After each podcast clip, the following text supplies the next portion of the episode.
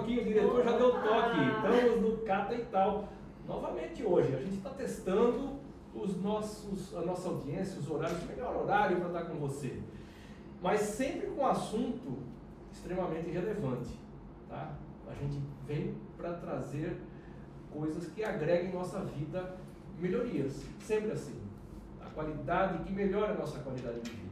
Você está no Cata e tal, você sabe que é o podcast do Grupo Cata. Grupo Cata, que é patrocinado, é, que patrocina esse podcast, Cata Laudo, Cata Certificadora, Cata Qualidade, tudo voltado para a certificação, inspeção, auditorias. Você já sabe, é aqui no Grupo Cata. Mas eu estou recebendo uma pessoa aqui que vai falar um assunto muito importante que eu tenho, você tem, eu acho que não tem ser humano que não tem insegurança. Em algum momento da nossa vida, ou em algum momento do nosso dia, em algum instante, a gente se sente inseguro. E essa pessoa veio para falar com a gente como a gente convive com isso, como a gente trata isso, como supera isso. Tá? Mas antes disso, roda a vinheta.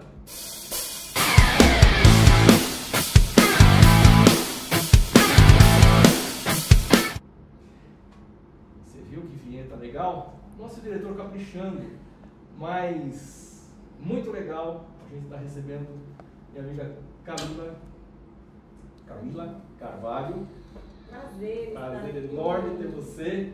Tá? Acertar o nome. Ah! Camila Carvalho, prazer estar aqui. É, não, gente, é o seguinte, é que é, a gente já teve junto algumas vezes, né? E de repente eu troco, eu falo que é Camila Ferrari. Camila, não, a Ferrari não veio, eu não vi com a Ferrari. Mas, mas tá tudo bem. Esse é o primeiro, tá tudo bem. Mas legal, do Cata e tal de hoje, a tal pessoa que nós vamos conversar e muito é com a Camila. Camila, prazer enorme ter você aqui. Obrigada pelo convite, obrigada, diretor tá aí, obrigada mesmo. E vai ser uma honra falar desse assunto assim que é que eu vivi na pele, né? Compartilhar e ajudar muitas pessoas que se sentem inseguras.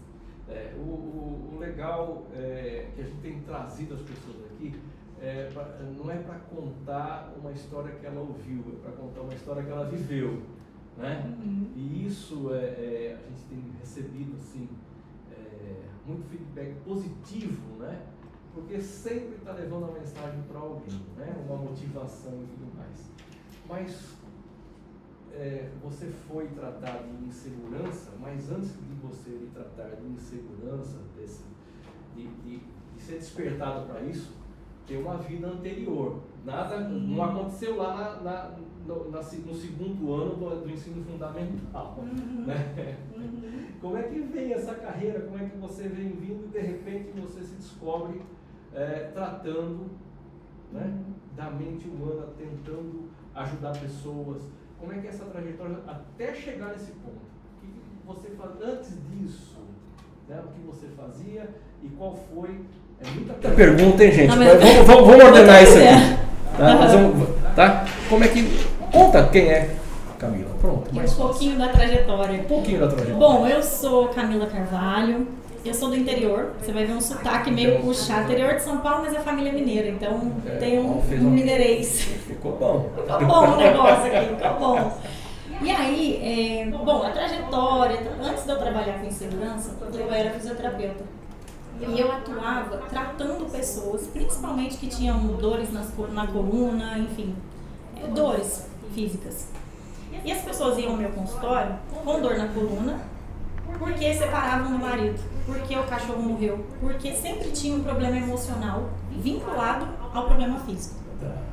E aí eu falei assim, gente, só que trabalhando físico não vai dar. Eu preciso entender o que está acontecendo com essas pessoas emocionalmente. E fui estudar inteligência emocional, fui estudar inteligência comportamental. Só que nesse período, quando eu trabalhei com a fisioterapia, eu fui convidada para ser líder de uma empresa, dessa própria empresa, da equipe de fisioterapeutas. E nessa época eu travei. Porque eu falei assim, eu líder, não sou capaz, não é pra mim, não dá. Mesmo assim, eu falei, não, mas eu sou corajosa, eu vou lá, vou aceitar e vou, vou fazer. Fazia tudo de forma corrida, me sabotava. era, de, era desgastante estar na liderança. Não porque eu não tinha técnica ou não sabia algo ali, mas porque eu estava travada. Não sabia me comunicar, não sabia passar informação, muito menos liderar, liderar pessoas. Eu brinco que eu nem me liderava. Como é que eu ia liderar as pessoas? E aí eu desisti daquela oportunidade. Só que muito antes disso, eu tive um trauma na infância. Tá dando pra acompanhar a história? Dá. Opa. Lá na infância eu sempre soube que eu queria ser professora. Eu sempre soube que tinha uma comunicadora dentro de mim. E eu me lembro que mais ou menos na quinta série, é, a professora da época pediu pra gente desenhar assim um mapa do Brasil, entregar para ela um mês depois. Aí eu falei, não, na quinta série acho que eu tinha uns 10 anos. Vou fazer o mapa e entregar no dia seguinte, que eu vou mostrar para ela que eu tô empenhada na matéria.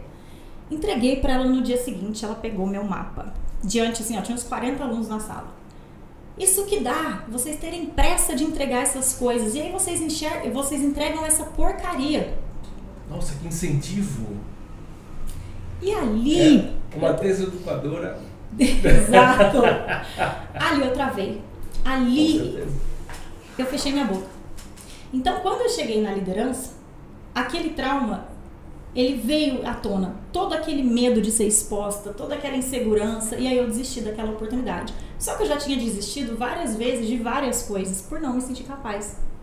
Comecei a absorver conteúdo, comecei a estudar, encher meu cérebro de conhecimento, mas outra pessoa, cara de pau, levava o mérito.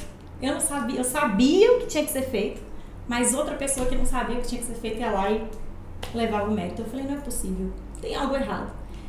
E aí na físio, né? Cheguei na físio, fui atender falei, peraí, eu também tenho que estudar essa parte emocional. Então fui desenvolvendo a minha parte emocional, entendendo quem eu era, fui entendendo a minha insegurança, curando a raiz desses problemas, que são traumas lá de trás. E aí eu entendi que tudo pode ser trabalhado em nós, principalmente a insegurança. E fui me especializando, me especializando, me especializando. Saí da área da, da fisioterapia clínica e me tornei mentora em desenvolvimento pessoal. Né? Então eu fiz toda essa transição de carreira para de fato ajudar pessoas a superar a insegurança delas, porque gente é uma coisa louca. Então, É sim. Pode falar. É, desculpa. É, a primeira coisa foi vencer o, o primeiro medo, né? Primeiro medo. E aí, como é que você, em que momento aquela professora deixa, deixa de existir na sua existência? Porque é como uma âncora, né? Te puxando para baixo. Né? Ela não queria, ela, ela efetivamente fez com que você não voasse. Ela foi uma âncora durante muito tempo, né? Uhum. Puxava para baixo pra caramba. Totalmente. Você querendo e sem voar. Saber. Eu e sem você sabia, você- Exato. E que momento você descobre isso? Quando eu mergulhei profundamente no autoconhecimento. Então, existem várias técnicas, né, métodos, e eu comecei a investigar. Comecei a investigar. E aí eu descobri que realmente quando a gente tem um propósito de vida, então se o meu propósito é desenvolver autoconfiança nas pessoas, eu tendo a ser bloqueada na, na área do meu propósito. Então eu tendo a ter medo, eu tendo a ter insegurança. Quando eu quebro o meu propósito, eu consigo colocar a Camila para fora. Deu para compreender? Sim. Então, normalmente, a gente é bloqueado naquilo que é o nosso propósito. Então, se eu tenho facilidade para ajudar, se, eu- se o meu propósito é desenvolver a autoconfiança, eu vou vir de uma história de insegurança para quebrar o bloqueio, para aprender como fazer isso, para poder destravar pessoas. Quer dizer, a- a o primeiro passo é se superar, Uhum. né? É sair da tua zona de Vencer a si conforto. mesmo. Vencer a si mesmo, sair da sua zona de conforto, né? Que eu acho que, na verdade, o que, o que a gente coloca de medos na nossa, na nossa existência é, é uma certa disposição a ficar numa zona de conforto também. Uhum. Não é isso? Sim. né? Porque a partir do instante que você começa a trabalhar com pessoas, começa a desenvolver é, ações motivacionais para colocar as pessoas em movimento, automaticamente você tem que sair da inércia. E é tudo que o nosso cérebro não quer. Não quer. Não quer. Ele, ele, ele quer que seja usado só aqueles 20%, né? Exato. Então ele fala assim, não, fica aí, pra que fazer exercício agora? Tá mais gostoso ficar deitado, assistindo Netflix, pra que você vai levantar e suar a camisa? Então o cérebro ele quer economizar energia de todas as formas. E eu me perguntava, gente, como eu amo algo que me dá frio na barriga, que me tira da zona de conforto. É tão mais fácil eu ficar aqui trabalhando nisso aqui sem me expor, por que, que eu preciso vencer essas barreiras? Então o nosso cérebro ele começa a questionar, ele começa a duvidar. Não, isso não é para você não, isso é insegurança. Isso não é para você, como se fosse uma voz interior que fica dentro da gente. Isso não é para você, não precisa disso. Ah, eu quero emagrecer, para quê? Eu quero conquistar algo na minha vida. Você merece isso? Então o cérebro fica ali só te sabotando. E se a gente ouve essa voz, a gente vive na insegurança. Camila, será que isso não vem junto? É, eu costumo brincar, é uma brincadeira, mas é sério, no final. Tá? Eu acho que o, o, o e, eu brinco mesmo com isso, porque eu fico olhando, é, eu, sou, eu gosto de observar os comportamentos, uhum. né? Então teve uma filha pequena. Então, quando ela soltou o primeiro pum, foi uma festa. né? Quando ela, primeiro a mamadeira e deu o arroto, ai, ela fez o arroto. Então todo mundo comemorando aquele arroto, comemorando aquele pum. Mas daqui a pouco ela cresceu. Uhum. E, porra, aquela comemoração lá, acho que ficou na. ficou marcado. Uhum. Que foi uma comemoração. E de repente ela cresce e solta um pum e dá um arroto. Aí a mãe, o pai chega, porra, mas que puta falta de educação é essa? Não sei o que. Estabeleceu uma confusão. O que era bonito. Perfeito. Até outro dia uhum. passou a ser uma coisa feia. Você criou uma confusão na cabeça do cara, porque na formação dele, que é aos 3, 4, 5 anos, aquilo que ele ouviu no colo, que era, que eu acho que registra, Sim. Sim. Esses registros uhum. ficam, uhum. né? Aí de repente aquilo passa a ser uma coisa que, porra, a sociedade não permite um negócio desse. Porra, mas você não falava? Então é assim, né? Vai correr, não, não corre que você vai cair. Puta, já me deu, já me já trouxe, já trouxe, me trouxe um medo. Uhum. Perfeito. Porra, você foi entregar, já com 10 anos, foi entregar o, o mapa do Brasil. Porra, que merda que você fez. Oh, porra, cara. Aí esses registros, né? que vem da infância, né? Não faz isso que Deus vai te castigar. Porra, mas que Deus do cacete esse. Sim. Entendeu? É, é os caras. Para a criança, quando ela vê assim, Deus é fiel, ela tem que falar, Deus é cruel. Uhum. Né? Deus é cruel, porque, porra, só fala que vai me castigar, que eu não vou entrar no céu, que eu não vou não sei o quê. O padre bate, o pastor bate, todo mundo bate, que se eu cometer um pecado, eu estou expulso do paraíso. Uhum. Cacete, bicho. E eu costumo dizer muito, nós não nascemos com essa insegurança. E complementando a sua história, eu escrevi até essa história no meu livro, que é o seguinte, imagina a criança que ela vai até a geladeira buscar água, um jarro enorme, de uma jarra de vidro, e aí ela coloca água e quebra a jarra. Só que antes os pais ensinaram que precisa falar a verdade, que precisa, né, enfim. E aí, quando os pais chegam e vê tudo aquilo, a tendência é xingar é criticar. Caramba, você não presta atenção? Tem gente que fala, você é burra. O que, que a criança entende ali? Nossa, nunca mais eu vou falar que fui eu. Porque se eu falo que fui eu, eu sou humilhada. Ela aprende a não errar, porque se ela erra, ela é criticada, ela é humilhada. Então, quando acontece isso de novo, ela põe a culpa no irmão. Ela inventa história, ela aprende a mentir, a omitir. Não, não fui eu. Porque tudo para fugir da humilhação, da crítica, né, da dor em si. Que e você está criando um covarde, né? Que tem tudo a ver, exato. Então, a insegurança, nós não nascemos com a insegurança. Ela vem das nossas experiências, de tudo que a gente vem aprendendo, das situações e que é nos colocado medo. Né? A gente não nasce com medo de barata. De onde que vem isso? Quem falou? Então, tudo isso é colocado em nós. Por isso que a gente precisa ressignificar nossa mente. Você sabe que nessa linha aí, é, eu deixei meu celular aberto, ele está tocando ali, né? É, é um erro, né? Mas eu ia dizer que é, é a questão, é, o erro é uma das possibilidades que estão dentro da ação de se fazer alguma coisa. Uhum. Né? Ela uhum. é uma das possibilidades, mas ela não é a pior coisa. Uhum. Né? Não pode ser encarada com. É, é, eu costumo dizer que o peso do sim tem que ter o mesmo peso do não. Bom, perfeito. Né? Uhum. Essas duas tanto que elas têm a mesma quantidade de letras, né? É mesmo. Não é? Uhum. Porque tem o mesmo peso. Uhum. Sim e não, você tem que receber um não com naturalidade. Pode não ser a melhor resposta que você queria, mas você tem que receber como se, o mesmo peso de um sim. Não pode se empolgar com sim Uhum. e não pode se decepcionar com não. Perfeito. E é difícil esse equilíbrio, né? E aí é que entra essa questão que você está falando da jarra. É, assim, quando é que essa criança vai pegar uma jarra de novo? Às vezes fica com sede e não pega já. Pede pra alguém. E o não, ele é visto como rejeição. Lá na nossa infância, não pode, não pode mexer, não pode falar. Então a gente assimila com rejeição. Só que quando a gente vira adulto, a gente tem a capacidade de ressignificar as coisas.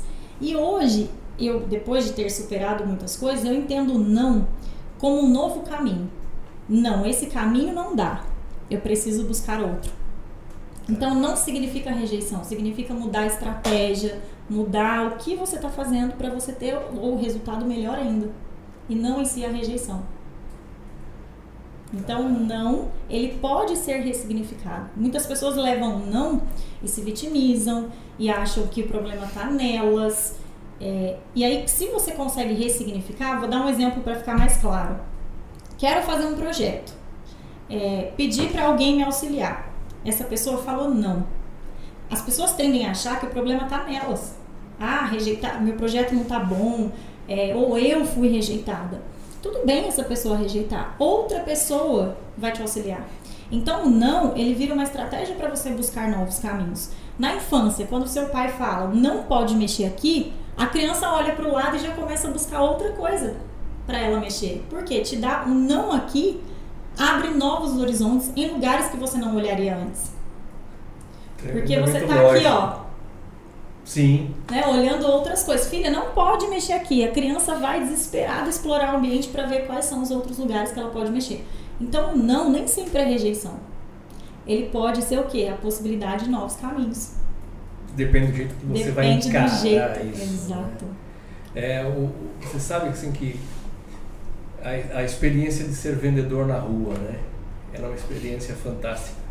Né? Quantos não? Quantos nãos é, e o cada não recebido é motivação para buscar um sim. É difícil conviver com isso. Uhum.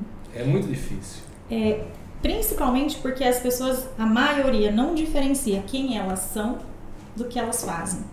Vou trazer um outro exemplo. Veja se faz sentido. É, trabalho em um hotel e trabalho como camareira, por exemplo.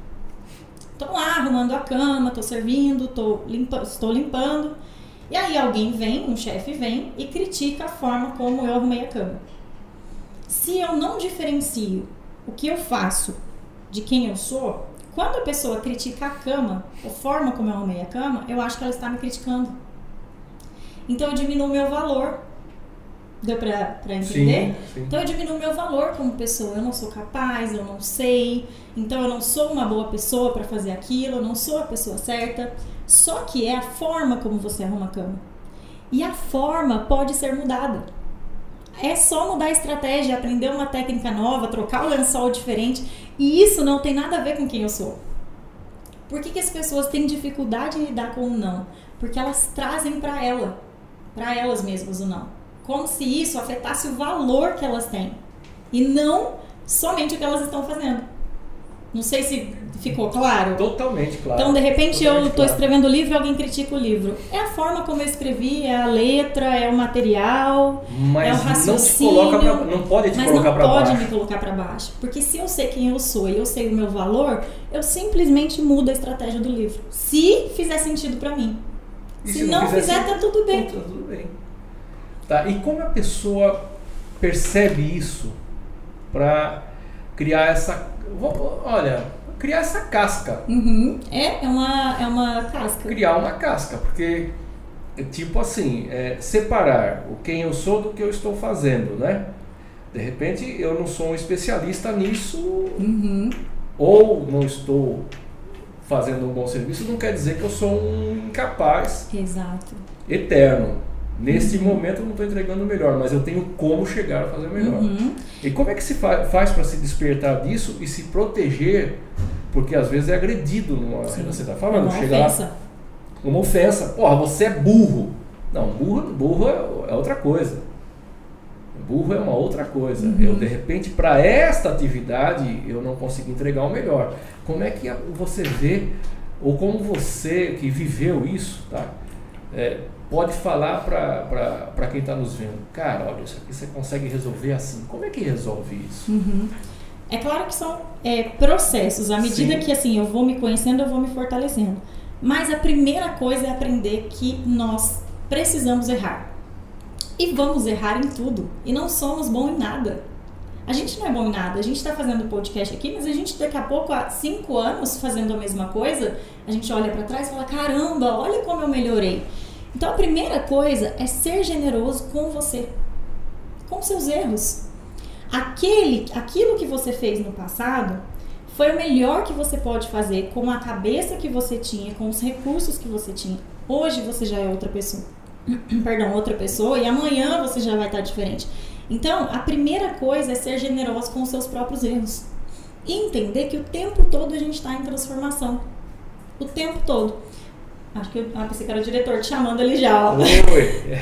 O tempo todo a gente está em transformação. Então a primeira coisa é, é se permitir errar.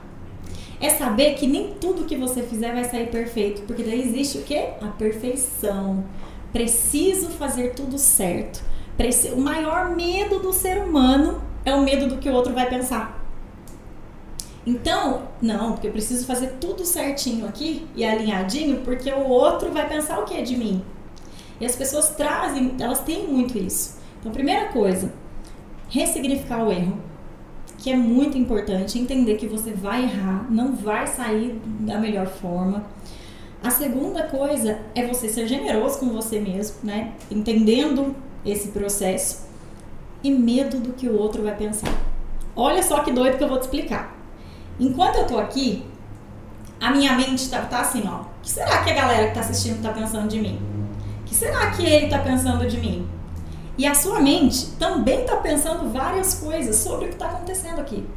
No fundo, todo ser humano tá com medo do que o outro tá pensando. E esse tá com medo do que esse tá pensando. Aí ninguém sai do lugar. Porque no fundo a gente vai pensar. A gente vai, nosso cérebro ele é julgador. O quanto eu deixo o pensamento do outro interferir na minha vida é que faz a diferença. O quanto é importante para mim o seu pensamento. O quanto é importante o meu pensamento para você. Então, se isso for importante, é legal se transformar em um diálogo. Se não for, qual a necessidade de eu ficar preocupado com o que você está pensando sobre mim? Entende? O que, que vai mudar? O que vai mudar? Tem uma frase que eu carrego pra vida, eu ensino meus mentorados, que é assim, ó. Com todo amor eu vou te falar isso, tá? Que eu falo pra todo mundo. O que você pensa sobre mim é só o que você pensa sobre mim. E o que eu penso sobre você é só o que eu penso sobre você. E É olha, isso. é isso. É isso, mas você sabe que é, isso passa por uma, uma um acontecimento que teve aí que eu que eu, que eu tive que atuar para acertar era uma, um uma relação entre pessoas e eu no caso aí eu estava na faixa de Gaza ali eu estava Uhum. quase que na mediação do negócio né e eu fui ouvir um ancião né um senhor já de muita idade né? E ele me falou uma coisa assim, é, extremamente inteligente, né? E uma pessoa não foi, sei lá, se não foi leal, teve lá uma Uhum. situação. E ele falou para mim o seguinte, ele falou, não se preocupe em criticá-lo. Já basta por si só os seus pensamentos. Eu, Puta né? Aí para para pensar num, num negócio desse, né? Já basta para nós, Uau, sim. né? Já basta para nós aquilo como a gente se vê. Uhum. Agora, quando a gente se vê para baixo, incapaz, que o não é maior do que as possibilidades que a gente tem, aí eu acho que é complicado, né? Por isso que você está aqui para assim, quem está nos vendo aqui, a ideia é mostrar que há um caminho de superação a ser trilhado. Você pode, Exato. você pode tudo, né? Tudo que você se dispõe a fazer, né? É, é o que eu digo sempre, né? É- é, eu estou escrevendo assim, um, um- rascunhando, né? Uma apresentação, um livro, né? em cima de uma fala de um amigo meu que eu tomei para mim, porque ele me falou, cara, aplica o Tibuca na sua vida. Né? Aplica o Tibuca na minha vida. Legal, e a conversa foi andando, aplica o Tibuca e toma mais um vinho. E no final vai, porra, bicho, que, que, que, que é esse tal de Tibuca? Falou, meu, para de chorar e tira a bunda da cadeira. Uma forma simples e direta. Simples e direta. Né? Então. Boa. Tá? Boa. Vai ser o próximo livro. Uhum, né? Método infalível de, de sucesso é o Tibuca. Tira a bunda da cadeira, pensa de outro jeito. Perfeito. Né? E aí é que você aparece aqui já Uhum. né? melhorando esse entendimento, melhorando esse conhecimento. Né? Como tratar esse não interior. Eu vou só complementar o fato de não conseguir tirar a bunda da cadeira. Por que, que muitas pessoas não conseguem tirar a bunda da cadeira? Justamente por uma palavra-chave, uma frase que você falou. A forma como eu me enxergo. Se eu me enxergo, a visão que eu tenho de mim diz muito sobre a vida que eu vou ter. Então, se eu me enxergo como uma pessoa incapaz, insegura e dou voz ao meu passado, se eu não tivesse ressignificado o meu passado, aquela professora lá da infância, até hoje eu estaria daquele jeito, sem resultado, né? Vivendo ali, talvez sofrendo, porque eu tenho potencial e não estou utilizando ele. Então, por que, que muitas pessoas não tiram a bunda da cadeira? Porque estão se vendo inferiores, incapazes e precisam entender o verdadeiro valor delas buscar o autoconhecimento, entender quem elas são e mudar essa visão delas mesmas. Porque a partir do momento que eu digo pro meu cérebro que eu não vou conseguir, o meu cérebro fala assim: tá bom, Você não vai. você tá certa. Ele Agora, concorda com tudo. é, né? ele ele é muito obediente. Então, se eu falo, não, isso não é pra mim, aí seu cérebro vai falar, ok, informação passada, isso não é pra ela, deleta. Automaticamente você vai buscar outra coisa. Não, eu não mereço isso. Ok, cérebro não merece. Então, o nosso cérebro é muito obediente. Por isso, treinamento mental o tempo todo, em várias situações, é importante. Se eu treino o meu cérebro a fazer perguntas, que é respondendo a sua pergunta, como eu posso tirar a bunda da cadeira? Como eu posso ser melhor? Como eu posso é, ser igual ao empresário? Me comunicar igual ao fulano? Quando eu faço perguntas, meu cérebro vai ter que buscar resposta. Ele é obrigado a se virar. Ele é obrigado a falar: peraí, ela tem dúvida de como ela vai se comunicar melhor? O que, que ela pode fazer? Aí vem as possibilidades: curso, mentorias, modelagem, que é você observar alguém um, te um tempo e se conectar e se parecer com ela. Então, seu cérebro busca respostas. Mas se eu falo que eu não vou conseguir, ele diz amém. Ele- Aí ele a bunda fica na cadeira. Literalmente. É bem isso. É bem isso. Você sabe que é, é, eu vou à feira também, viu? Também vou à Oh, feira. É, é, o pastel e a- É. o caldo de cana é imperdível. Mas eu encontrei uma amiga esses dias, né? E essa amiga tinha depressão, teve depressão. E aí ela falou, cara, eu saí da depressão porque eu me programei para sair da depressão. Tá, Hoje eu não tomo remédio. E aí a pergunta que eu fiz, né? E qual foi a mágica que você fez para sair da depressão? Né, Ela falou, não teve mágica. Eu me tranquei e Uhum. comecei, me liguei com Deus com quem acredito. E enquanto ele não me deu a resposta, eu não larguei. Exatamente. Então, ali, a saída, eu só tinha essa saída. Eu não tinha outra. E foi aonde eu me peguei. E quando eu saí dali, eu não tomei mais remédio na minha vida. Saiu diferente. Saiu diferente. Então, assim, prova da possibilidade de é, ela efetivamente tirou a bunda da cadeira. Uhum, Né? uhum, Vou para frente e eu, enquanto não tiver uma resposta, eu não paro. uhum. né? E foi isso que aconteceu. Agora, aí tem a, a- que momento, né? a gente, eu gosto de falar muito no momento assim, que você se vê falando com uma porção de pessoas. Quando, é- como é que acontece isso? Efetivamente você é, foi estudando, foi treinando, mas chega uma hora que isso aí tem que ir para fora. Uhum, Como é que foi essa passagem uhum. do- da, da Camila interna, se preparando Em que instante você fala, meu, estou capaz, agora eu posso, eu vou passar Uhum. para os outros o que eu tenho estudado, o que eu tenho aprendido e o que eu tenho vivido, que não é só estudar, é viver. Essa é uma pergunta muito legal, porque até hoje é, a preparação a gente nunca está pronto. Então, quando vocês me convidaram para o podcast, eu falei, caramba, aí vem, né? Aquela insegurança. Vem sempre é a primeira vez que a gente vai fazer algo, a insegurança ela bate. Mas quando que a Camila ela deixou isso para trás? Primeiro começa com uma busca interna muito grande, uma insatisfação. Então, eu preciso estar insatisfeita.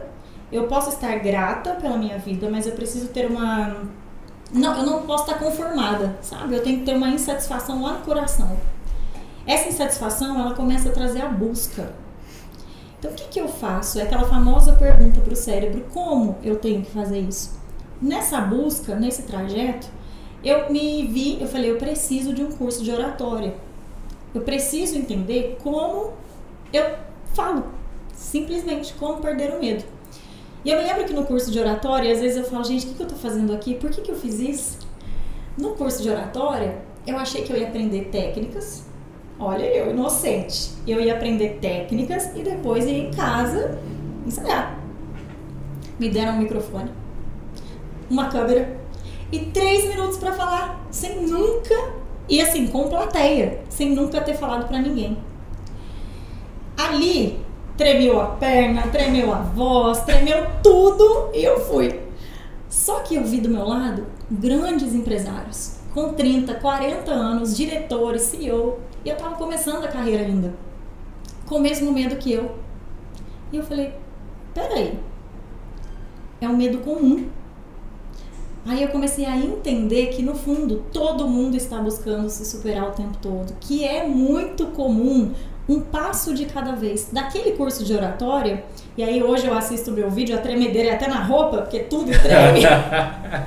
e eu falo assim, caramba, dali eu entendi que a gente só supera quando a gente está buscando, quando a gente se expõe e quando a gente de fato cai para eu falo, eu brinco assim, eu nunca vi um passarinho ler um manual para poder voar. Então a gente tem que voar, a gente tem que cair ali nas experiências, a gente tem que se colocar nas experiências. Então, quando eu me coloquei naquele curso, eu entendi muita coisa. É fazer. Não tem além do processo de autoconhecimento, é se expor. Então, do curso de oratória, eu comecei a gravar vídeos para mim mesma. Tá. Abri a câmera, eu mesma treinava, eu mesma falava, eu olhava às vezes alguém na, na rede social falava: Nossa, gostei do jeito que essa menina fala ela mexe a mão assim, ela faz assim, e eu lá, na frente do espelho. Exercício de fono, põe a caneta, abre a boca, fecha a boca, sozinha. Então agora eu vou fazer meu primeiro vi ao vivo. Não foi o primeiro, não foi o segundo, dor de barriga no terceiro, não foi o quarto. Só que é uma coisa que a gente precisa persistir. Eu nunca desisti. Então, aí a dica, você que está com a gente aí, ó, pegou a primeira? Tá? A primeira é você buscar. Buscar, tirar a bunda da cadeira literalmente, se movimentar. O que eu vou fazer? Aí, não sei se vocês perceberam, a primeira coisa que ela foi fazer foi como se apresentar em público. Né? Como exato. falar com pessoas. Como falar com pessoas, exato. Não é isso? Exato. E me expor. E Sim. me expor. Eu me obriguei a me expor. Tá, eu vou superar esse medo. Eu vou superar esse medo. Então, eu me, ali foi difícil, foi doloroso, foi. Só que quando eu vi que as outras pessoas estavam com o mesmo medo que eu, aí eu comecei a entender que não era só eu estava ali, que todo mundo estava compartilhando as mesmas coisas. Então, segunda coisa é se expor ao medo. Você não precisa se expor como eu fui, de forma radical. De repente, começar na frente do espelho, diante de um amigo, isso se for medo de falar em público apresentar para a família. Você pode começar devagar. Se conecte com pessoas que falem bem. Observem essas pessoas, sigam essas pessoas. Isso é muito importante. Então, quando você decide e se abre e começa a se expor devagarinho, as coisas vão acontecendo. Ou radicalmente, depende do perfil, né? Tá. Mas sempre com o processo de autoconhecimento. Porque para eu chegar lá, eu fui entendendo, lendo livros, vivendo mentorias, fazendo cursos, eu fui buscando a inteligência espiritual. Eu li a Bíblia um mês. Eu falei assim, eu nunca tinha lido a Bíblia na minha vida. Eu falei, bom, eu vou entender quem eu sou através da inteligência espiritual também. Li a Bíblia inteira. Minha vida foi transformada de uma forma surreal. Quanto mais eu me conheço, mais eu me conecto com Deus, mais eu me conecto com as pessoas, menos medo eu tenho. É que na verdade a Bíblia é o, o manual. Quando você compra um carro, vem o manual, né? Exato. Eu acho que quando o cara nasce, ele tem que ganhar é a O Bíblia, manual. porque é o manual de vida que está lá. Tá lá. né? E às vezes a gente não presta atenção nisso, né? Uhum. Que realmente é o grande manual, que se você pegar tudo que acontece, passou, tem uma história lá. É, não existe nada na vida humana, isso é como eu vejo, Que né? não- que não tenha sido narrado, que não está narrado ali. Exato. Né? E o cara fala o seguinte lá, ó, fez isso aqui, deu merda. Você pode fazer, está livre para fazer, mas saiba que quem fez aqui, ó, Olha se, que deu. se lascou, cara. Uhum. Né? Então, a- às vezes a gente não encara, né? que eu acho que todo mundo deveria encarar a Bíblia como o grande manual da vida. A mesma coisa, manual que você compra. Todo mundo quer ter um manual no carro, né? Sim. Vai comprar um carro velho, a primeira coisa que o cara pergunta é, tem manual e chave reserva? Né? E tem Bíblia esse cara aí? Tem o... Cadê o manual desse cara? De repente a Bíblia é o grande manual. Uhum. Né? Aí, Camila, é, essa conexão espiritual, é, essa preparação toda, esse medo começando a ser controlado, ele não deixa de existir. Não. Né? Porque o medo não deixa de existir. Não. Né? Ele passa a ser controlado. Uhum. Né? E aí você vai falar em público. E aí, como é que foi essa experiência? Sobe no palco agora, toma que o microfone é seu. É. Tá? Conta pra esse povo como é que as coisas acontecem. É, E aí? Antes de, de fazer o. Antes. Não, desculpa. Depois de eu fazer esse curso de oratória, eu comecei a dar aula na área da fisioterapia ainda. Então eu me tornei professora na área da fisioterapia. E olha só essa história. Primeiro dia de aula. Eu olhei para aquela sala cheia, quem veio à minha cabeça? Aquela professora lá de trás. Olha eu, ah, não gostei da sua roupa branca. E aí comecei a dar aula. Existe uma coisa que chama síndrome do impostor, que é a gente achar que a gente é uma fraude naquilo que a gente está fazendo. Eu tinha cinco anos de faculdade na área da saúde, mais mestrado, mais pós-graduação, estava dando aula do básico, achando que eu era uma impostora, ou seja, que eu não me sentia preparada para estar ali. O que, que eu fiz, Camila? Você tá preparada? Vamos lá. Ou seja, me expus mais uma vez. A minha primeira aula. Nem, nem lembro, nem sei o que, que eu passei para os alunos. Eu de imagino você falando que aquela roupa branca não estava branca, branca. Pra, séria. pra pessoa com Vou devolver a professora dos 10 anos. Alunos. E aí, assim, eu falei, quer saber? Eu não vou dar aula com slide, técnica, eu vou fazer uma roda de conversa. E eu aprendi que quando a gente faz perguntas, a gente transfere a pressão pro lado de lá. Eu não vou ensinar nada, eu vou fazer uma aula e eu vou transferir. O que, que vocês sabem sobre a fisioterapia? O que, que vocês têm dúvidas? Qual é o problema de vocês em relação à disciplina e tal? Então ali eu colhi, coletei informações para que eu na segunda aula fosse preparada. Então eu aprendi que é uma outra forma de vencer a insegurança, fazer perguntas. Sempre faça perguntas o tempo todo. Então, na época, né? Fiz perguntas para os alunos, fiz uma roda de conversa. Beleza, entendi, anotei tudo. Na segunda aula eu já vim com o conteúdo pronto para eles. E aí eu já não estava mais preocupada comigo, porque a insegurança faz eu ficar preocupada comigo. Nossa, o que, que as pessoas estão pensando de mim, da minha roupa, do meu jaleco branco? Quando eu foco no outro e na transformação que eu quero gerar na vida dele, eu esqueço de mim. A insegurança vai embora. Então, como que eu fiz isso? Me expus, né, de uma forma lá radical no curso de oratória. Comecei a dar aulas, comecei a me aprimorar na, na fala, fui entendendo que não era tudo aquilo e tirei o foco de mim. Coloquei o foco neles. O que, que eu tenho de melhor para entregar para eles? E aí vem, certo ou errado, foi o meu melhor. Certo ou errado, eu entreguei o meu melhor. Claro que focando no resultado que eu tinha que dar. Então, eu não sei se eu até fugi aqui do. Não, não, mas é, é- é legal porque vai levar né, para a experiência depois falar. Essa experiência aqui Uhum. É que eu acho extremamente importante. Você está colocando uma coisa que realmente é, é, é uma verdade. Quando você pergunta, você sabe o que a pessoa está esperando de você. Né? Isso. E aí você trabalha a resposta. Ainda mais se tiver tempo para trabalhar a resposta, fica mais legal. Você vai pensar, você vai individualizar os problemas e vai trabalhar isso de forma que a tua resposta vai ser muito boa. Vai ser quase que inesquecível para quem está recebendo Uhum. a resposta. Exato, é Né? isso. Se torna inesquecível. Porra, ela pensou a minha pergunta e veio me responder personalizado. Né? Uhum. Veio com o meu nome assim. ó. É isso. Então isso, isso cria um diferencial, né? E a gente acha que a gente tem que ter resposta para tudo. Então, não. A gente não tem que ter respostas para tudo. Muitas vezes, perguntando a sua resposta é melhor que a minha e você tem a solução que eu não enxergo. Então, de repente você me pergunta algo, Camila, como você resol- resolveria tal problema? O que, que você acha? O que, que você faria primeiro? De repente eu tenho a solução. De repente, a solução está dentro de você. E aí, a solução que você dá, eu tenho uma ideia e a gente se complementa. Agora, se eu fico preocupada em responder, aí vem a insegurança. Será que eu respondi direito? Será que é isso? Será que tá errado?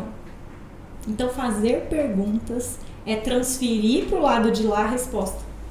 Só que, desde que eu ajude, complemente, mas a resposta está dentro de nós.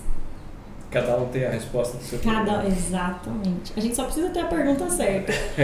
e naquela época, é, eu me lembro que daí eu comecei a dar aulas, me aprimorar.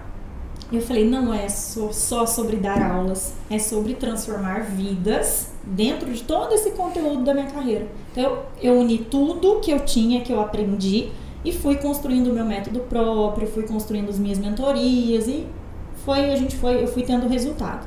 Onde eu quero chegar com isso? É um processo. Às vezes as pessoas hoje falam assim, nossa, Camila se comunica tão bem. As pessoas olham na rede social, nossa, Camila tem facilidade para falar. Há 10 anos atrás eu comecei a me desenvolver. Então a gente tem que tomar um cuidado de olhar alguém e achar que esse alguém nasceu pronto. A gente vem de uma construção diária, uma empresa vem de uma construção, uma cultura vem de uma construção, a gente vem de construção. É, o Google não tem todas as respostas da vida, né? Resumiu tudo, é isso. É que tem gente que passa a vida achando que o Google tem todas as respostas, né? E ele não tem resposta, ele tem resposta para tudo, menos para a vida. Menos né? pra mim. É, aí é você que constrói, né? Exatamente. Você que constrói a É sua. uma construção diária e cheia de erros e de acertos e de a vida é assim. A gente só precisa se permitir a se expor. Se expor. Muito legal. E aí você vai para um auditório. Uhum. E aí? Chega lá. Hoje em dia, Não, quando a primeira vez que você foi falar com uma quantidade de pessoas, aquela professora apareceu? vou te contar uma coisa. Foi, Aquela foi- lá. é, aquela lá. Tá? Eu, tô, já tô com raiva dela. Eu acho que ela jogou algo em mim naquela época. Porque olha só, eu não sei se essa foi a primeira. Eu acho que foi a primeira. Eu fui palestrar para a própria faculdade. Camila, vai lá, vai ter um evento na faculdade e você vai palestrar no auditório. E eu falei, tá bom, né? Separei o material e tal. Ninguém apareceu. Eu andei pra lá e pra cá, eu treinava. Ninguém, absolutamente ninguém. Audiência zero. Zero. E aí uma pessoa que chegou atrasada chegou lá no fundo, assim, sentou aqui na frente e começou a falar coisas dela e tal. E ali eu aprendi minha primeira lição.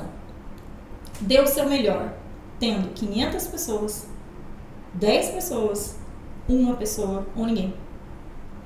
Dê o seu melhor. E aí, enfim, de tudo eu procuro tirar lições. Conversei muito com aquela pessoa mas sobre outras coisas. Ela estava passando por problemas e eu entendi que eu estava ali por ela. Não era sobre palestra. A palestra maior foi na vida dela. Então, às vezes, a gente se frustra. Nossa, me programei tanto para ser daquele jeito. E aí a gente aprende a lidar com mudanças, que é um segundo passo para aprender a superar a insegurança. É lidar com mudanças. E se der errado? E se ninguém aparecer? Então, minha primeira vez foi logo assim. Ninguém apareceu. Acho que foi pior do que se tivesse cheio. É, foi choque, né? Foi choque. E eu falei, entendi. Então, se tiver agora uma, duas, três, dez mil, não faz A diferença. diferença, não existe diferença. Porque é sobre impactar vidas e dar o meu melhor. Porque às vezes você fala para uma quantidade enorme de pessoas, isso eu já ouvi os grandes palestrantes falando, ele fala para 10 mil pessoas e na verdade está falando para 2, 3. Exato. Que é um lance de mudança de paradigma, né? Uhum. Mudança de vida, né? É, é muito louco isso, né? Às vezes você vai, o cara vai, assiste lá o sermão do padre, do pastor, passa uma vida ouvindo um sermão. Né? Se o cara for um cara que vai na missa todo domingo, ele vai pelo menos 50 vezes na igreja, que vai 40 vezes por ano, ele vive 50 anos indo na igreja, ele foi, olha a quantidade de vezes que ele foi, né? Uhum. Enorme.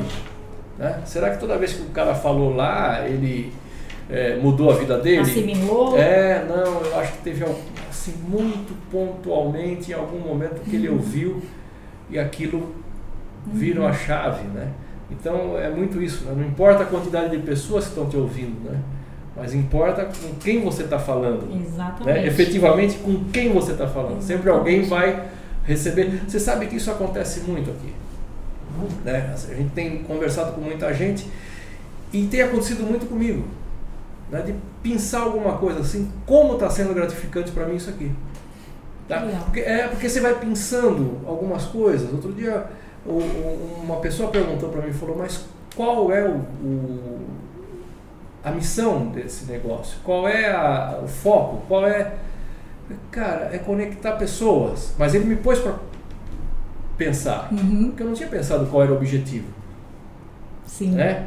Então, qual é o objetivo final? Conectar pessoas, colocar você em contato com quem está com a gente aqui, que eu conheço, que você conhece, e a gente vai trocando e efetivamente para alguém vai alguém vai ter o benefício além de mim, porque eu estou aprendendo.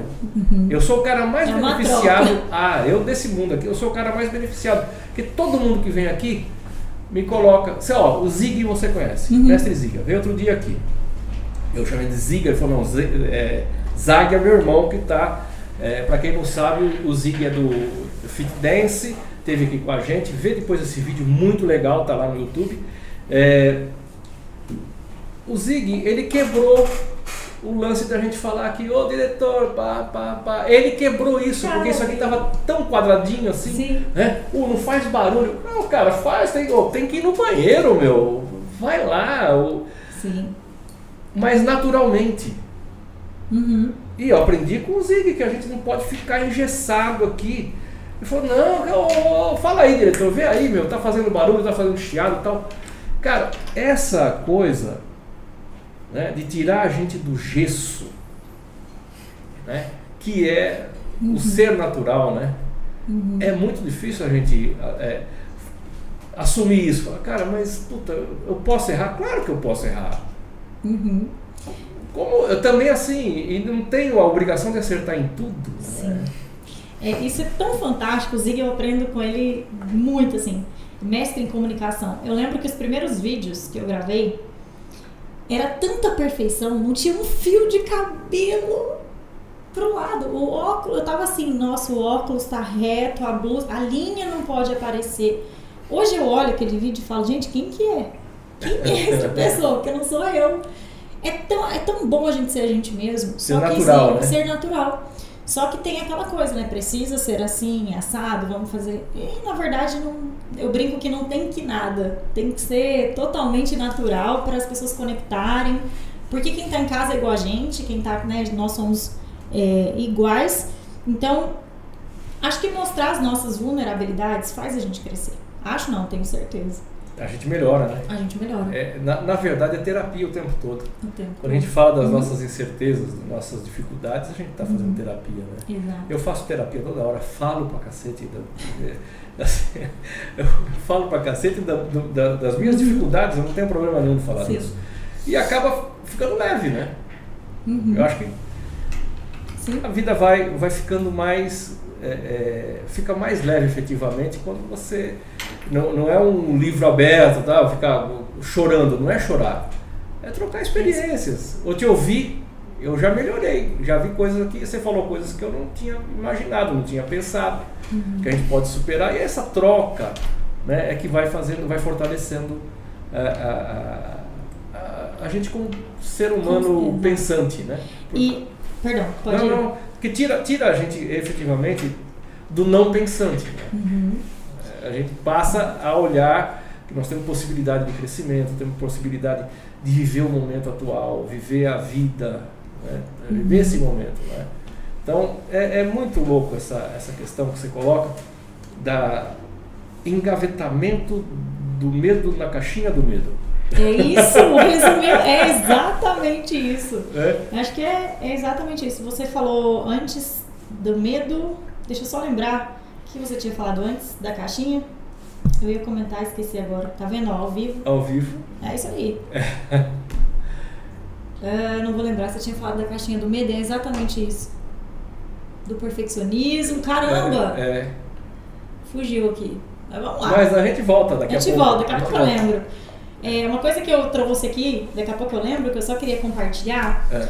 é esse livro aqui, O Código da Personalidade, ele quis responder uma pergunta. É, o livro inteiro é baseado nisso. E ele fala assim, que diferença que há em pessoas bem-sucedidas? O que, que elas têm? Que elas conseguem ter resultados? Será que elas são inseguras? Será que não? E lendo esse livro, é, ele pesquisou mais de 500 mil pessoas em 94 países para entender o que, que as pessoas de resultado têm de diferente, que, que tem resultado na vida tem de diferente. E ele chegou a uma única conclusão, que essas pessoas aqui, elas apenas se conheciam a fundo. Não tinha nenhuma diferença entre os grupos.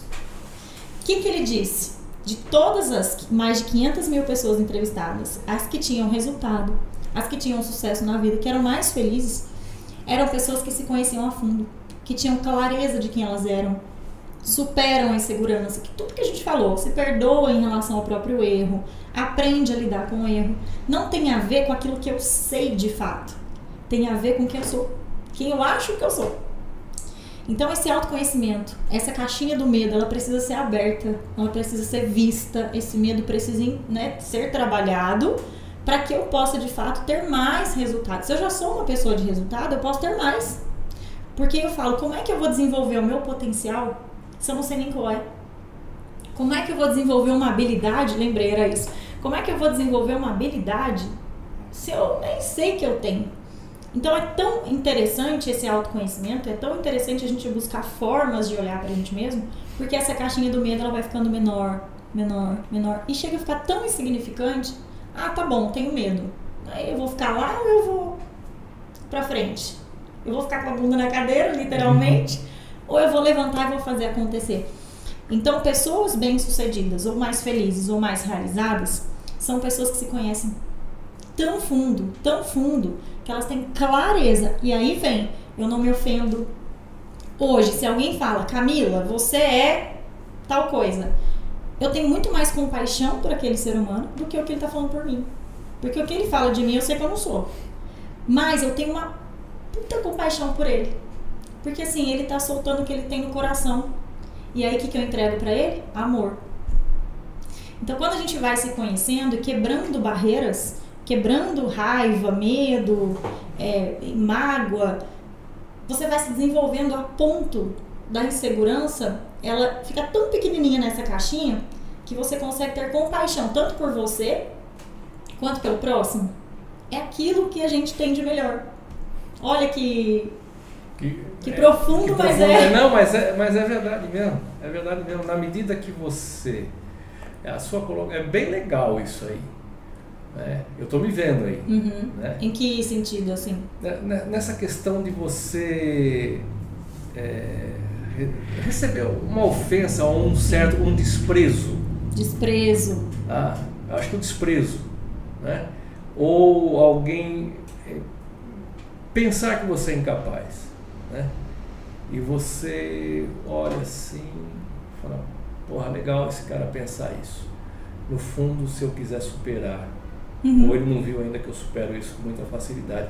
Eu tenho uma porrada de histórias de superação.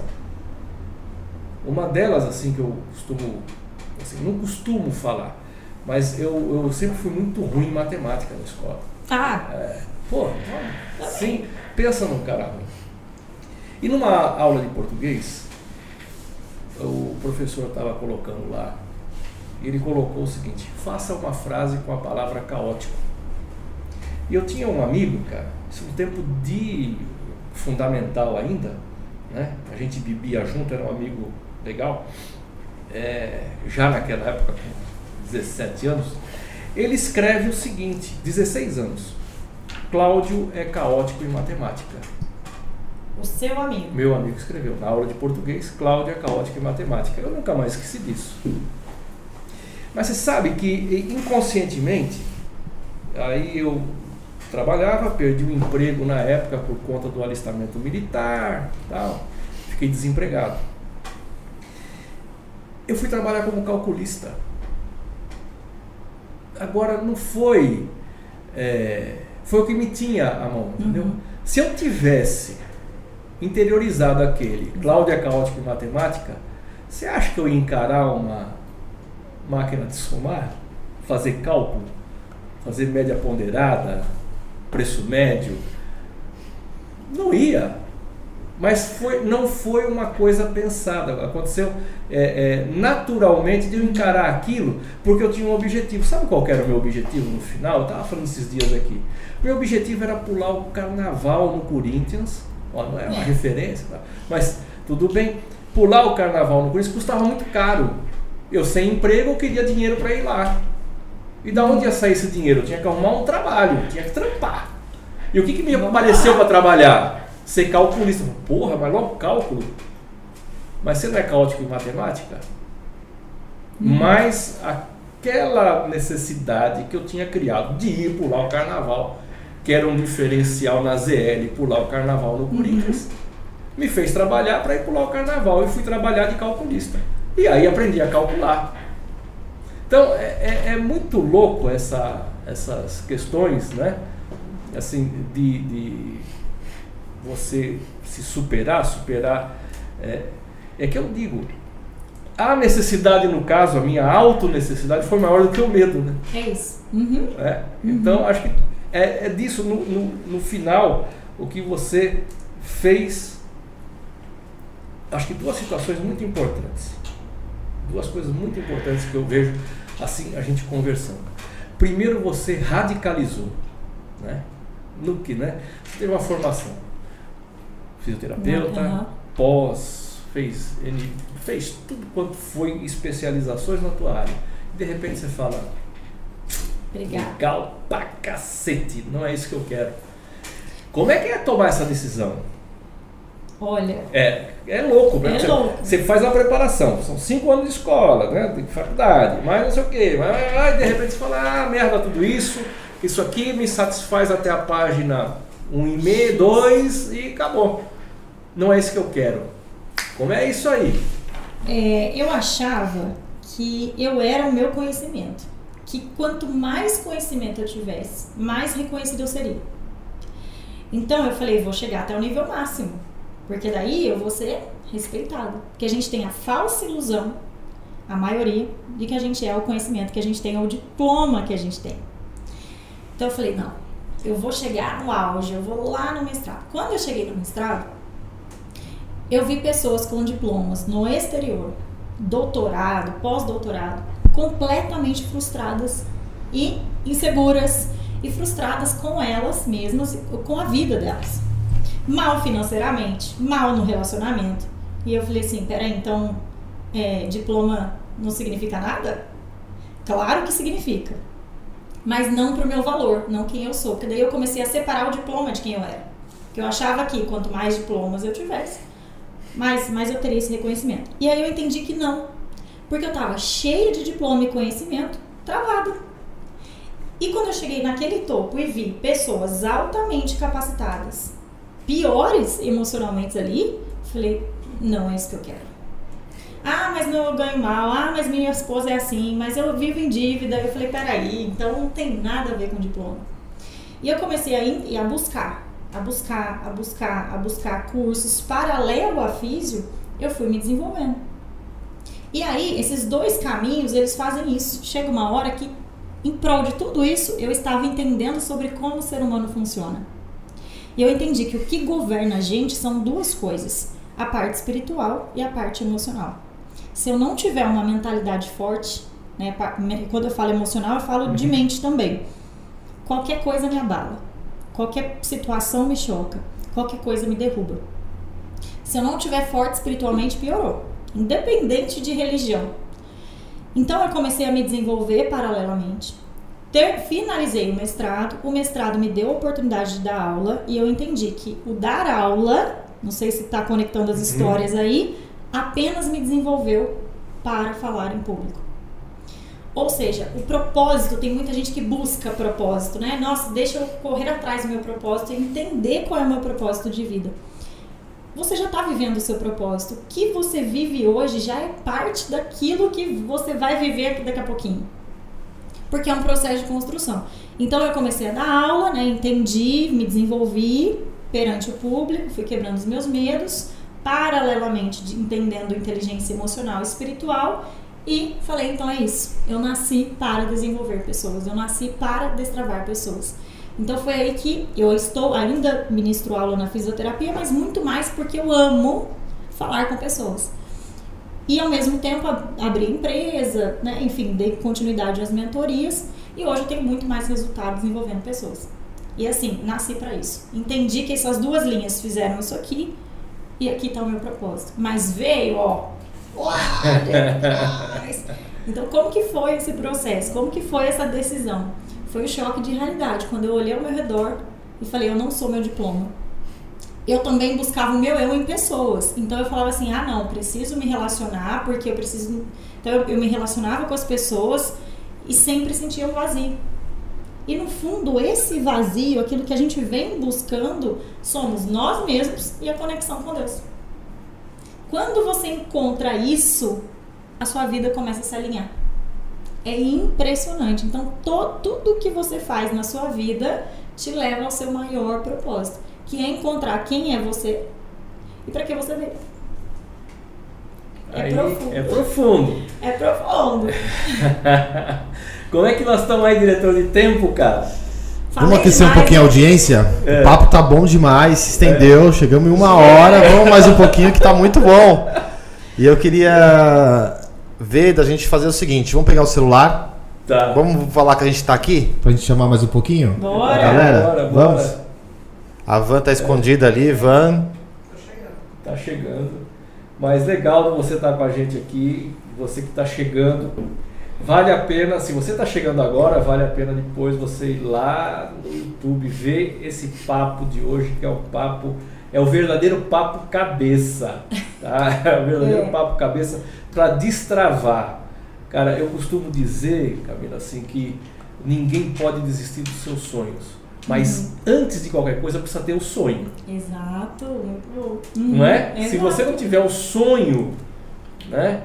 E de repente no meio do caminho você ter a coragem de fazer o que você fez, né? Uhum. Falou, isso aqui é muito importante, continuo porque eu gosto, mas o que eu gosto e sei fazer muito bem é isso é aqui. isso aqui. Isso é que me faz feliz. Na verdade, uhum. você também faz bem as suas aulas, continua fazendo, claro, com toda essa bagagem que você tem, mas o que me faz efetivamente feliz, que me completa, é, é isso aqui. Uhum.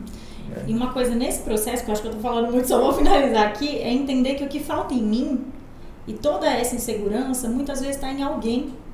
Então, aquilo que falta em você, ou pode estar tá em mim, ou pode estar tá lá no diretor, ou pode estar tá lá nela.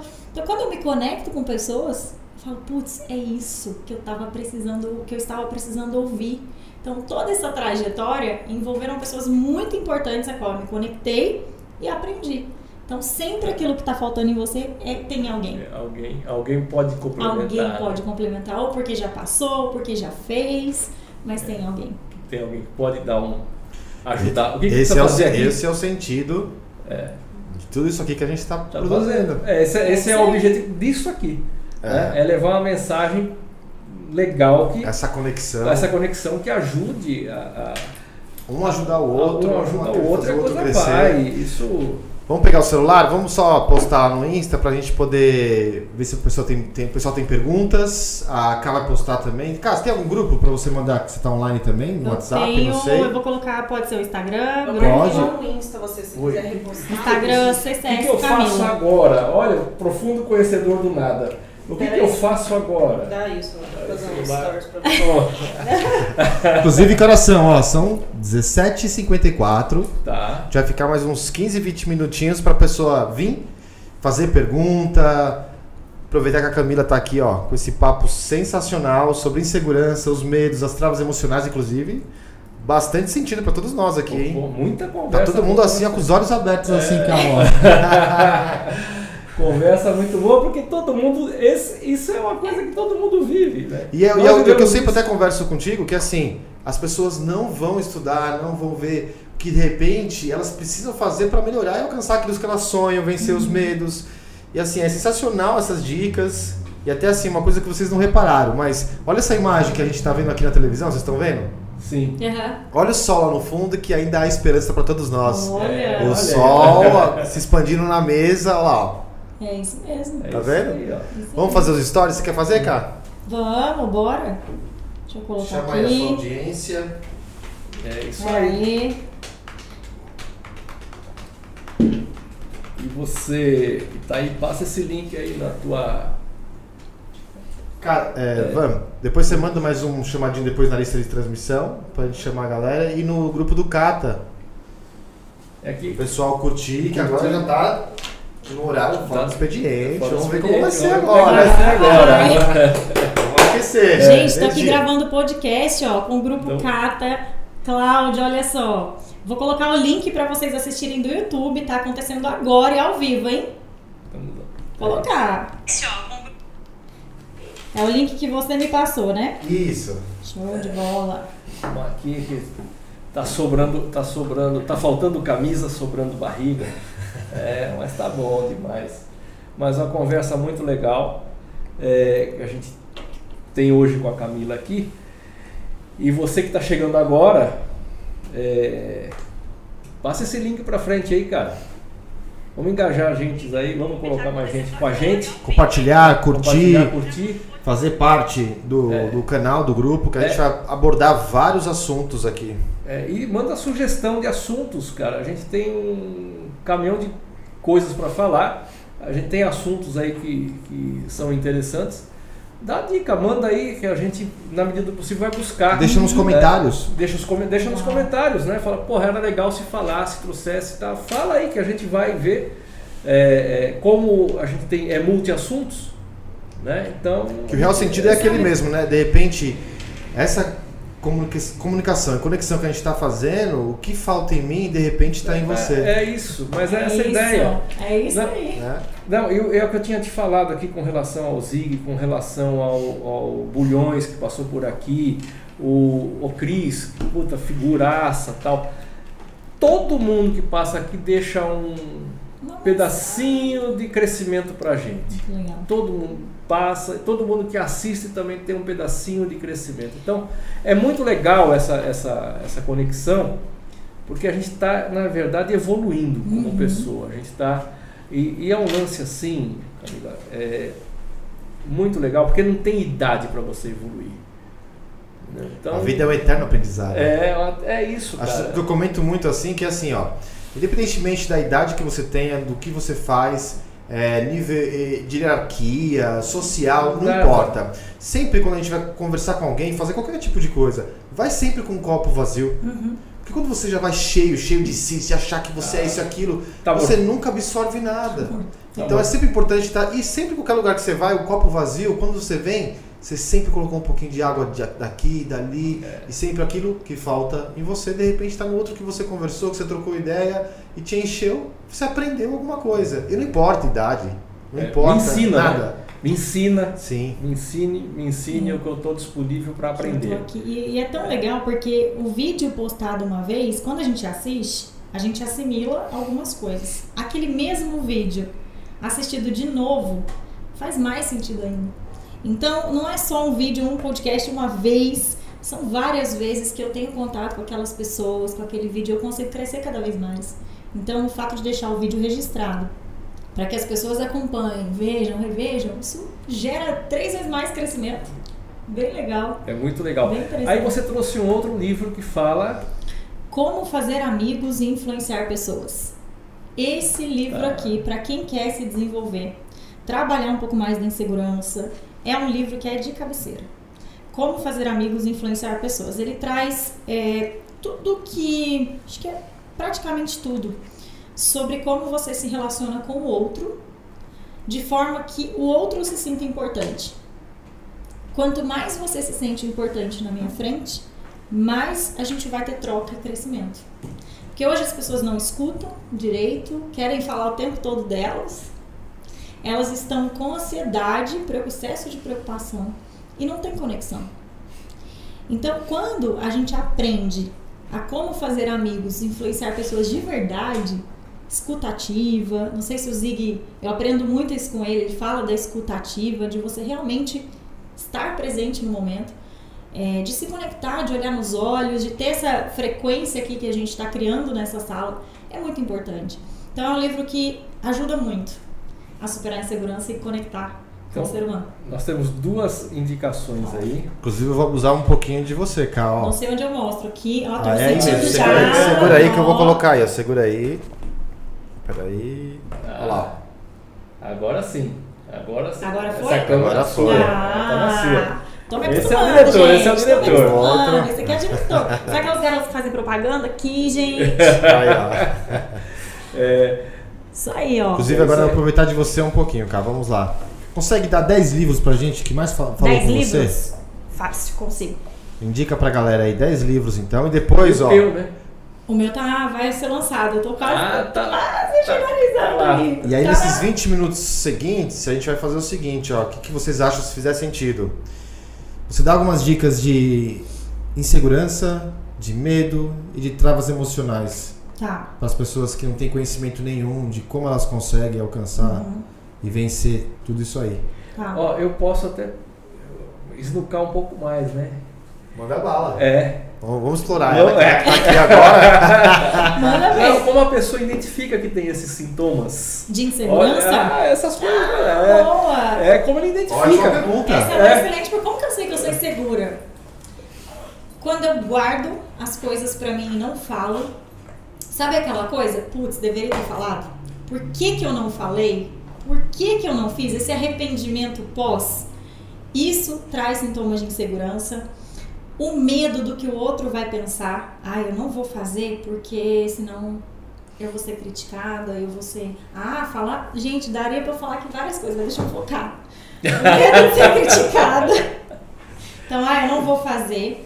A procrastinação. Muitas vezes eu procrastino porque eu não me sinto capaz de ter aquele resultado. Então eu deixo de fazer. Ah, eu, eu quero muito emagrecer. Eu deixo de fazer as coisas porque eu não me vejo magra. Eu não me sinto nem capaz de, de estar magra. Então a procrastinação também é um sintoma. O, o medo do julgamento é um sintoma. Por incrível que pareça, conflitos no relacionamento também. Ciúme, né? Quando eu tô o tempo todo querendo controlar a outra pessoa, é, fiscalizando comportamentos da outra pessoa, eu quero saber o que a outra pessoa tá fazendo. Então, quando o meu foco tá no ciúme, nessa necessidade do outro, também é insegurança. A necessidade de aprovação das pessoas. Ixi, gente, isso eu tenho história demais. A necessidade de você fazer o que os outros querem que você faça, mas não é aquilo que você quer. Eu, quando eu me casei, vou só abrir um pouquinho, a minha família vinha de, de tem que casar, tem que casar. Eu falei, nossa, então eu tenho que casar. Quando eu me vi casada, eu falei, gente, mas eu casei porque tem que casar. Não porque eu quero, eu não quero essa vida, não é essa vida que eu quero. E não era nada sobre meu ex-marido, era sobre mim. Então a gente quer tanto agradar e vive a necessidade de aprovação que a gente vai buscar fazer o que o outro quer que a gente faça. Dificuldade de dizer não é uma insegurança danada. Camila, pode? Posso. Camila, você vai? Vou. É aquela pessoa que faz de tudo para agradar. Agradar o próximo. Mas de tudo. E ela não é reconhecida, e ela não é valorizada, e ela sofre, e tá exausta no final do dia e não recebe aquilo que ela espera receber. Então são vários sintomas de insegurança. Esses aqui já, já dá pra Já dá, cada já, um aí já, já dá pra você parar pra pensar, hein, brother? Você vai ter que pensar pra caramba, porque já deu aí, ó. Vê se você se enquadra em algum desses itens aí. Uhum. Tá? Inclusive, vou abrir um parênteses rapidinho até em relação a isso. Não esquece dos livros, cara. Tá. É, teve uma pessoa que falou assim, a Giovanna Barcelos Mazetti, ó. Ela falou assim: perdi a conta de quantas vezes deixei de falar e ficou entalado na garganta. Eu sei bem o que é isso. Como que é o nome dela? Giovana Mas- Barcelos Giovana, eu te entendo, eu vivi isso na pele e eu entendi que boca fechada mata.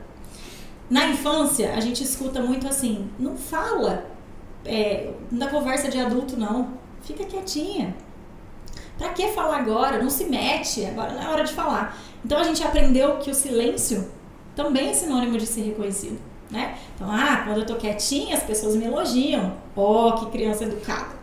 E aí a gente não fala. A gente não faz pergunta. A gente não raciocina. A gente vive com a boca fechada.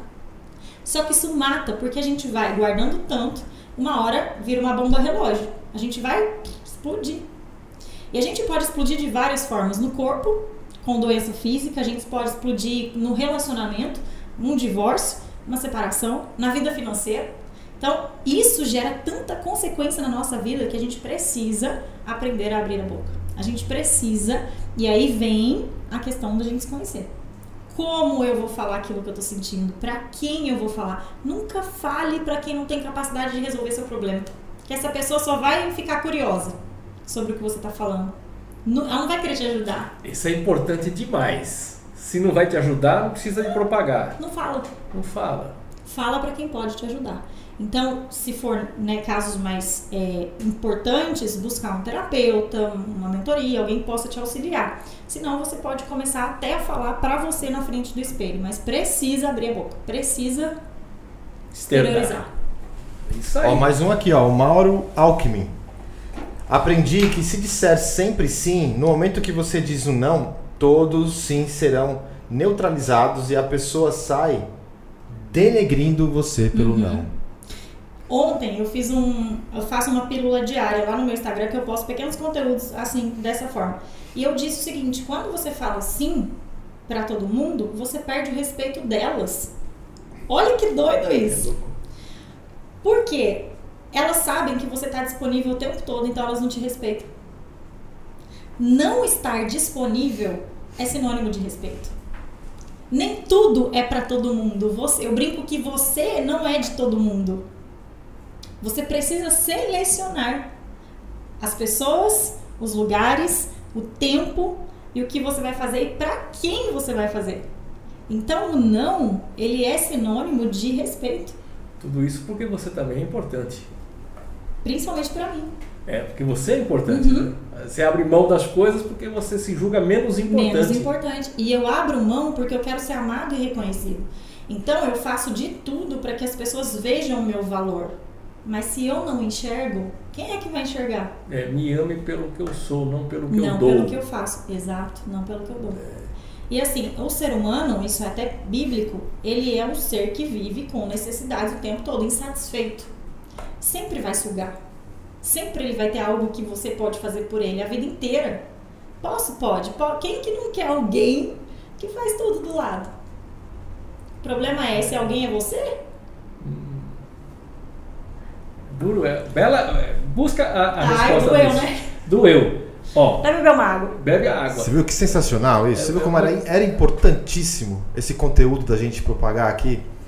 Porque as pessoas não têm a consciência do que de fato realmente ela precisa fazer para alcançar aquilo que ela não alcançou. E muitas das vezes, assim, tem a questão familiar, a questão lá da infância, depressão, ansiedade, depressão, excesso de passado, ansiedade, excesso de futuro. E ninguém tem a ferramenta e ninguém vai estudar. As pessoas preferem muito perder um tempo. Não que isso também não seja importante. A gente tem que ter um dia para desfrute, para desfrutar. Mas é importantíssimo ter o quê? Um tempo para se autoconhecer, para estudar, para ler um livro. Perde quanto tempo na frente da Netflix, internet, Instagram?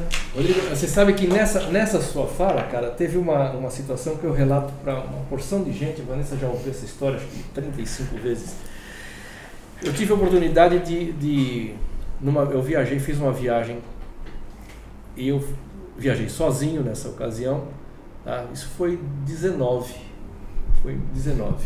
Antes da, da pandemia foi 20, foi 19. Em abril de 19. Uhum. E eu tive que ir resolver uma questão é, fora do país. E teve um dia que eu julgo um dos dias assim, dia dedicado a mim. Fazia tempo que não, não, não tinha esse dia. que eu julgo um dia extremamente importante. Eu consegui sentar, sentar num, num, numa praça, num bar, tá? eu pedi lá o que eu queria comer, pedi o que eu queria beber, tá? um vinho nacional deles lá, muito bom, Uhum. uma garrafa, eu sozinho, pedi um Ramon, tá? E eu fiquei sentado ali, peguei meu celular, liguei para Heloísa, liguei para Luana, a esposa e a filha, eu estarei fora do ar nas próximas seis horas. Como assim? É, durante seis horas não, não vai me achar. Estou sentado numa praça, vou mandar a foto para vocês e vou tirar seis horas para mim aqui. Que efeito isso? Que efeito? Eu fiquei lá, então eu vi, passa o soldado com o cavalo e, e desce o cavalo, sobe o cavalo, troca a guarda, sobe a guarda, vai para lá, vem para cá. E eu tive a oportunidade de pensar a minha vida né? sem uma interferência de um WhatsApp, sem coisa nenhuma. Uhum. Eu um dia muito bonito, eu ali efetivamente eh, olhando para a natureza e olhando para o meu eu. Pro meu eu. tá? Muito difícil fazer isso. Não consegui repetir isso ainda nesse tempo, Uhum. né? Seis horas. Quanto você não aprendeu e não se auto-reconheceu com isso? É, mas é muito louco. É muito louco isso. E eu não consegui repetir ainda com essa quantidade de horas. né? Mas quando é possível, né, ficar sozinho dentro do carro. Tá? Às vezes na lá, uma música tocando ao fundo, lá, eu quieto, olhando. É, eu tenho um amigo que ele fala que é a verdadeira prática do nadismo. O que você está fazendo? Nadismo. Estou praticando o nadismo, Um fazendo você mesmo. nada. É um tempo para mim mesmo. E de repente tudo que você está falando é isso, né? A pessoa dá um É tempo para respirar, né? Uhum. Respirar e, e fazer acontecer. Você está no podcast Cata e tal, tá? Você está nos estúdios do Cata, tá? Se você precisar fazer a sua mentoria, é, fazer suas gravações, fazer suas fotos, tem Estúdio Cata. Rodrigo Egiel, diretor de imagem aí, é, fale com ele pelo Instagram, ele vai fazer acontecer, tá? Faz a direção, faz a edição, faz acontecer o seu evento, tá? O treinamento, o que for necessário nessa área, aqui no Cata você encontra, no, no Estúdio Cata você encontra todo esse, esse trabalho e essa infraestrutura para te atender. Vamos indo agora para finalizar. O Rodrigo ele tem uma mania com 10. Toda, todo mundo que chega aqui ele fala, eu quero 10 dicas, 10 tal. A nossa audiência, inclusive, subiu, subiu. agora, justo nesse momento que a gente vai ter esse período. E eu queria só aproveitar um detalhezinho aqui e comentar. A Roberta Pinheiro comentou assim: a maturidade me ensinou a dizer não, mas incomoda muita gente. Sim. É um olha aí, fato. olha, ó, um fato. Claudineide Oliveira. Opa! Boa tarde, Cláudio. Muito bom conteúdo. Aí, ó. O Mauro E a- Alckmin comentou mais um pouquinho. Ó, a colega aqui, viu, Claudinei? É o Cla- Claudinei Oliveira, o estúdio de fisioterapia. É o cara que me estica quando eu tô Oh, pequenininho. Ele tem me mantido com 1,60m e pouco. É ele que estica. Ele que é o. Obrigado. Arro Pinheiro. A tá? Vanessa comentou que clareza, papo muito bom, enriquecedor. Obrigado. Rubem Mola, boa tarde, muito bom o tema. Pô, obrigado, querido. obrigado. Obrigado por vocês estarem com a gente aqui. Tá? Gente é, é, é, que melhora a, a nossa é, audiência, nossa, e faz com que a gente se estude mais, que se, se aprofunde mais na- na- nas nossas conversas. Estude mais, na no final é estude mais, né? Estude mais. É isso aí. Obrigado por vocês estarem com a gente. Alckmin, profe- meu professor, prazer enorme ter você com a gente aqui, cara. Muito tempo que a gente não se vê. Eu te acompanho, eu vejo aí as pedaladas, o veinho pedalando. Legal, cara, você em movimento. Sempre em movimento. Tá sendo muito bom. Obrigado. Inclusive, assim, queria só abrir um parênteses, assim, queria explorar só mais um minutinho ainda, que a gente tem mais 10 minutos Tá. da K, que eu achei Diga. sensacional o comentário que você comentou. Claro, o comentário que você comentou. Opa! o que você falou. Estamos ao vivo! Quem sabe faz ao vivo! É, é, que você falou assim, da questão até de ciúmes, de ficar procurando. Eu vivi um período de um relacionamento muito assim. Sim. E eu achava que muitas vezes o controle do qual eu, eu teria que ter do outro, eu não tinha esse controle. E realmente o problema estava em mim. Uhum. Querer de ficar cercando o que tá fazendo, o que não tá, onde foi. Por que, que eu queria sempre trazer esse tema pra cá? Porque são pouquíssimas pessoas que têm o conhecimento que muitas das vezes o problema não está no outro, está Sim. nela mesmo. E até o Kaká comentou assim, muitas das vezes o que nós mais precisamos, sabe onde está? Dentro de nós. Dentro de nós. E isso é tão... não- as pessoas não têm consciência disso, Não. cara. Eu achava que não, ela não gosta de mim, ela faz isso comigo, Não. aquilo. É. Eu não gostava de mim. Eu fazia Isso aquelas é coisas errado. Não era? Uhum. E assim, a pessoa não tem o conhecimento, ela acha que o problema é o outro, e não Isso. é, é ela mesma. E como eu quero controlar o outro, olha isso, eu nem controlo o outro, mas se eu não me controlo, se eu não controlo as minhas reações, que é olhar o outro o tempo todo. E enquanto eu tô olhando para o outro, eu não olho para mim.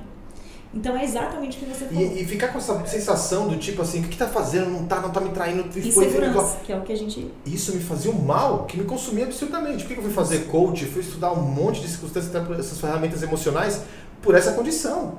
Porque eu falava, meu, eu não aceitava isso. Eu falei, eu tenho que aprender alguma coisa. Não é, a vida não é só isso. Uhum, Tem alguma coisa que tá de errado. E onde estava errado? Em mim mesmo. é isso. Por que, Eu- que eu tô perdendo tanto tempo da minha existência, né? Então, Uhum. É. Eu, eu brinco, né? Eu uso analogia que é, pensa, sabe dominó? Dominó fica um em pé atrás do outro. Tem gente que faz aquela brincadeira e faz aquela carreira. Você é o primeiro. Se você cai, ou você não se conhece, ou você, enfim, não se domina, quando você cai, você derruba todo mundo. Então não é sobre sustentar minha família, sustentar minha mãe, meu pai, cuidar da emoção de todo mundo. Eu preciso primeiro cuidar da minha. Porque eu sou o primeiro dominó. Se eu não tenho 10 minutos comigo, 6 horas, olha isso, tem gente que não tem 10. Como é que eu vou cuidar das outras coisas? Então eu vejo pessoas fazendo. Malabarismo. Isso. Com várias coisas, profissão, vida financeira, família, marido, filhos, mas cadê ela? Carrega tá um pouquinho vazio. nas costas, né? É isso. Dinho, obrigado por estar com a gente. É, então vamos para os 10 livros. 10 livros. 10 livros 10 e as livros. 10 dicas aí que ela vai dar. Não, Dez as dicas, dicas, dez livros, as dez dicas. Lançamentos e travas emocionais. Ah, ô, cara, vamos fazer o seguinte, vamos trabalhar com 50% de desconto. céu. Porra. Cinco livros, cinco dicas. Ó, Cinco dicas. Não tá dando desse jeito. Todo mundo que tá vindo aqui, ele Esse tá dando desconto, desconto, desconto, desconto. Não tem jeito olho, assim. Eu olho, eu olho pra cara da pessoa que tá aqui, da tal pessoa que tá aqui, ela fala, porra, meu, 10 Que nada, isso Que aqui, pra, isso, ó, isso aqui pra ela, ela tira a fichinha de segurança, meio travas emocionais aqui, vai sair em dois minutos ali, as dicas ali, Vamos lá. eu vou tentar, hein? Vamos lá. Vamos Bora lá, Kai, com você. Primeiro livro, Como Convencer Alguém em 90 Segundos. Esse livro é fantástico para quem quer dominar a linguagem corporal. Segundo, o poder da autorresponsabilidade. Três, o poder da ação. Quatro, não posso deixar de falar do que eu trouxe. Como fazer amigos e influenciar pessoas. Cinco, vai indo que tem um monte, né? Deixa eu pensar aqui. Tem um livro incrível que se chama O Cavaleiro Preso na Armadura. Pouquíssimas pessoas conhecem. Já Sim, leu? Não, ainda não. É, Já ouvi Todo- falar. Todos nós carregamos. ar- Gente, se eu explicar o livro, eu vou usar o tempo, mas todos nós carregamos armaduras. E ele faz com que a gente retire essas armaduras para chegar a acessar o nosso eu. Então é bem legal. O Cavaleiro Preso na Armadura. A Boa Sorte também é um livro fantástico. Já foram quantos? Seis. Você já conta seis, né? Seis.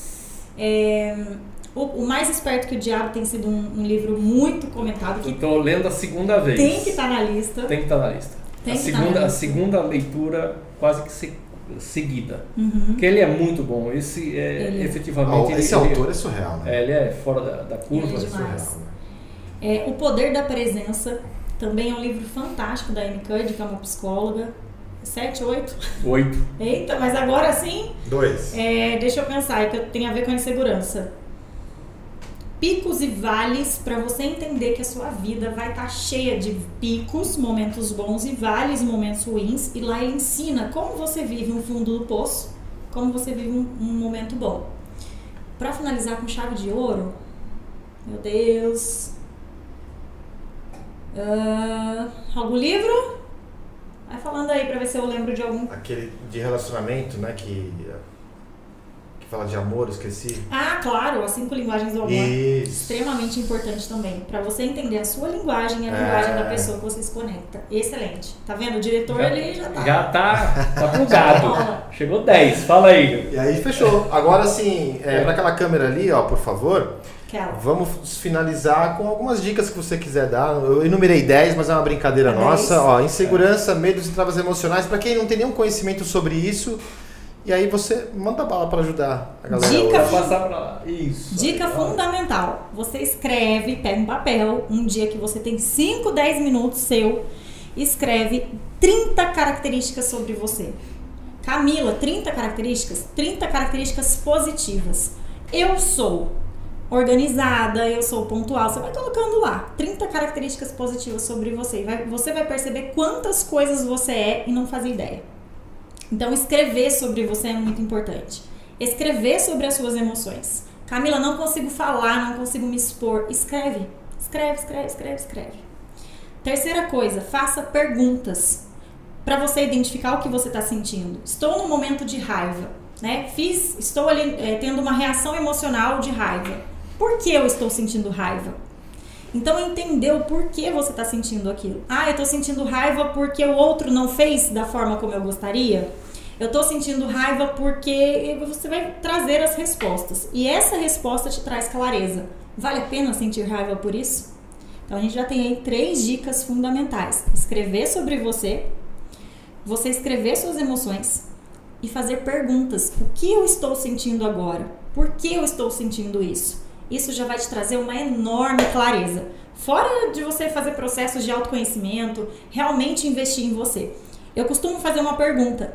Você, independente da sua área, você estudou muito sobre a sua profissão. Curso, técnica, você é muito bom tecnicamente. Mas quanto tempo você pa- passou estudando você mesmo? Então, tá, eu estudei 10 anos sobre a minha profissão. Quanto tempo você se dedicou estudando sobre você e como você funciona?